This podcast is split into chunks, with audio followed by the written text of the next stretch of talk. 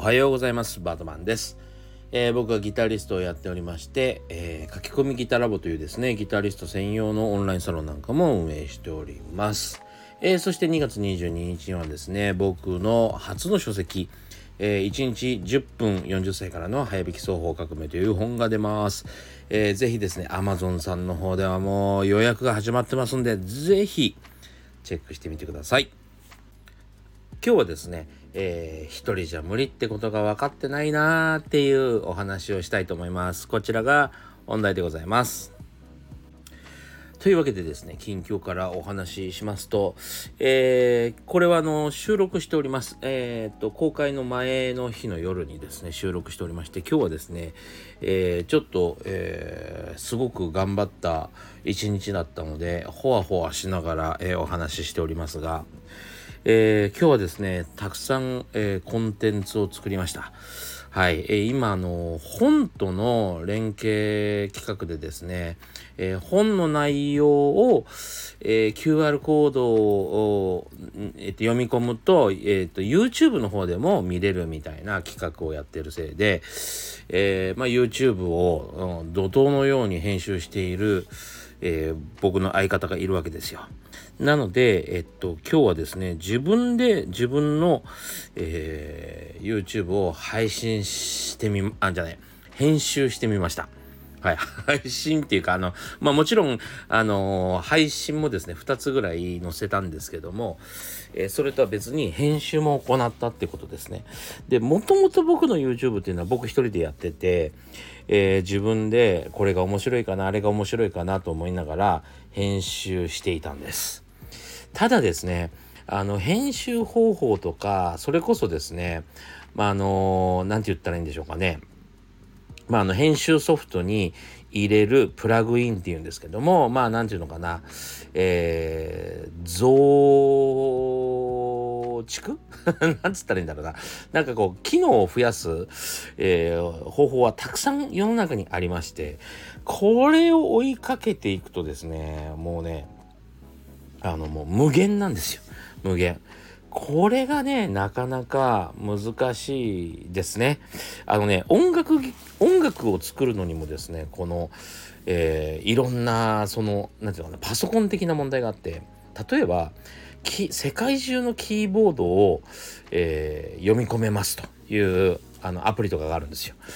その中からもう何万色っていう何万音色っていうですね、え、中からですね自分の曲に合うのを選んでるだけそのカタログ見てるだけでですね1週間ぐらいなくなる勢いなんですよ。めちゃくちゃ便利なんですけど逆に言うとめんどくさい時代にもなりました。選べちゃうってことでですねそうだから例えば頭の中でこんな音色がいいなと思ってんだけどその音色にたどり着くまでに果てしないトンネルを通るってことですねそれと同じで動画の編集というのもああこんなことしたいなあんなことしたいなと思うんだけどで誰かのその YouTube とか見るとああこんな、えー、効果をつけるのとか効果音とかねこの効果のえっ、ー、となんかこう映像とかねそういうのも羨ましいなと思ってしまうとそっからですねもうあの果てしないトンネルを通ることになるので今はちょっと分業制にしてるわけですね。えー、僕がうんある程度整える。えー、この流れにしましょう。で、ここを使いましょうっていうことを決める。ここに、えー、っと、僕の相方エネゴリ君が、えー、効果をつけてくれるということにしててそのエネゴリは効果を探すそのトンネルを通る役目え僕は、えーと、文章とかを見ながら、うんと、何を伝えたいかどういう流れにしたいかみたいな、えーどうでしょうね例えば、まあ、僕は小説家ですよ。んで、えー、エネゴリ君が映像の方っていうかねアニメーション作る方みたいな感じと言ったらいいでしょうかね。例えば映画とかの作り方といえばね原作小説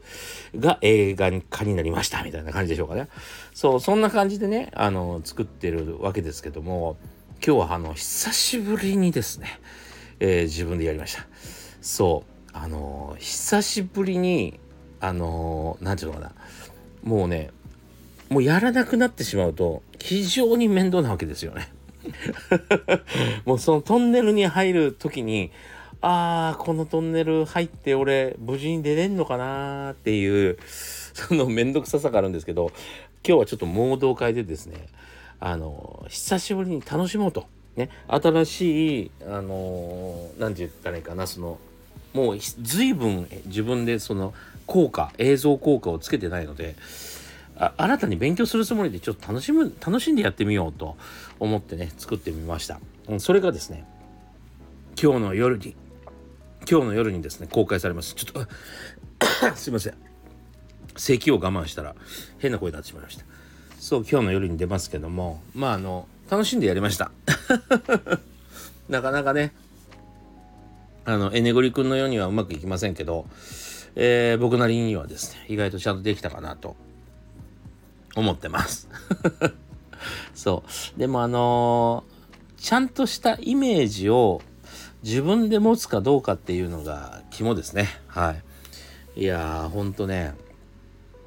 あのー、すごい集中してやりました。これが毎日ってなるとさすがに僕には面倒だしえっとそれその分ですね音楽作った方が多分いいと思うので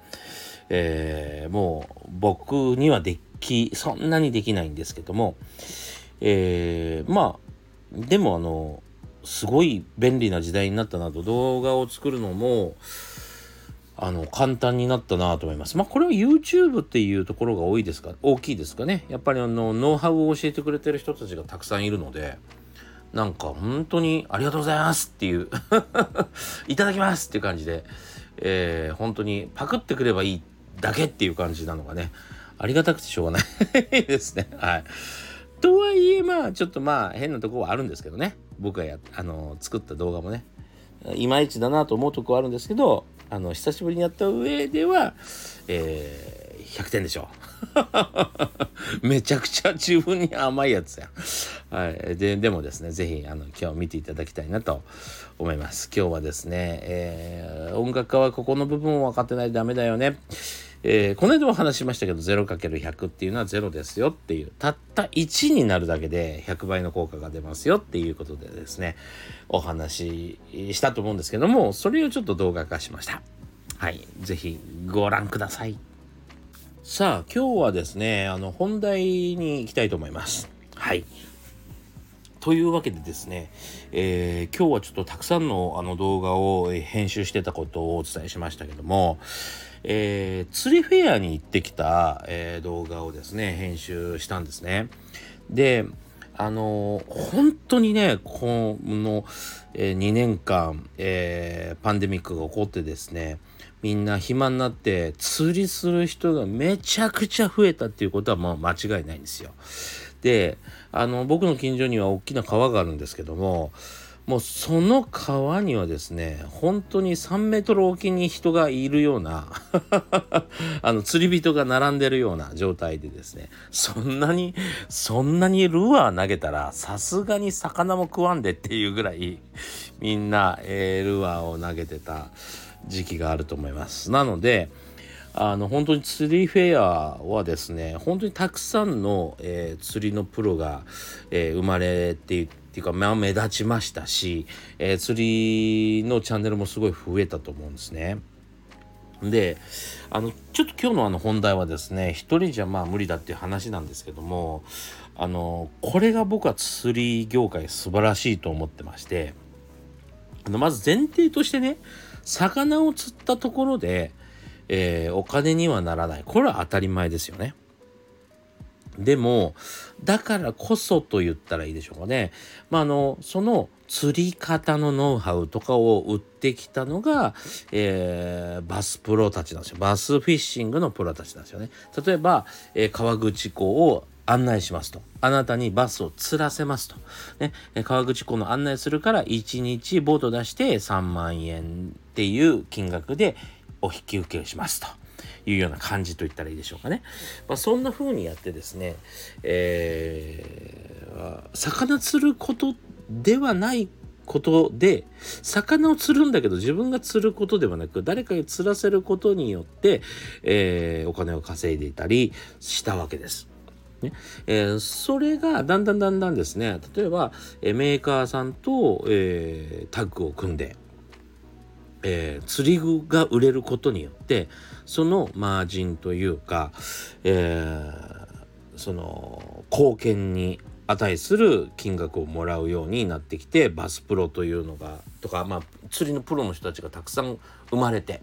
えー、要はメーカーと直契約をしてですね、えー、商品を売るために、えー、プロになるっていう感じでしょうかね。なので自分の超過も上げなければ開けなければいけないと。あとは大会に出て勝ったりもしなければいけないというような状況になってるという感じだと思うんですよ。そこに、まあ、えっ、と、アングラーズアイドルって言って、えー、釣り業界のアイドルとかも生まれ、なので、えー、僕が行った時にはものすごくあの釣り本当にやるんですかっていうぐらいあの垢抜けた綺麗な女性がたくさんいました。はい。あのお客さんでもね、はい、もちろん受付この間ちょっと受付の話はしましたけどね。で、えー、そういうことがですね素晴らしいなと思うんですよ。あのみんなが YouTube を使ってもしくはまあ TikTok とかを使ってですね、えー、超過を見せたりとか、えー、自分の私生活を見せたりとかしながらですね、えー、自分のファンを作って、えー、それを、メーカーの売り上げに貢献させるっていうのって素晴らしいことなんですね。で音楽でなんでこれができないんだろうっていうのが非常に僕は歯がいいとこでもありましてあのそれこそですね、えー、日本のいわゆる皆さんが知ってるような、えー、お茶の間音楽ってあるわけですよね。要はそのまあえー、老若男女、えー、聞くような音楽というかテレビでかかるような音楽でこれってね例えばまあちょっと某某48系アイドルとかって言えばわかると思うんですけどその音楽が流行ってもですよね、某48系が流行ったところでそれを演奏してる人たちなんかには注目は集まらないんですね。ね例えばアイドルグループジャーニーさん系もそうなんですけど、えー、実は SMAP の「スマップの音楽ってニューヨークのトップミュージシャン。誰もが憧れるニューヨークのトップミュージシャンが演奏していて。しかもその演奏が素晴らしいってことで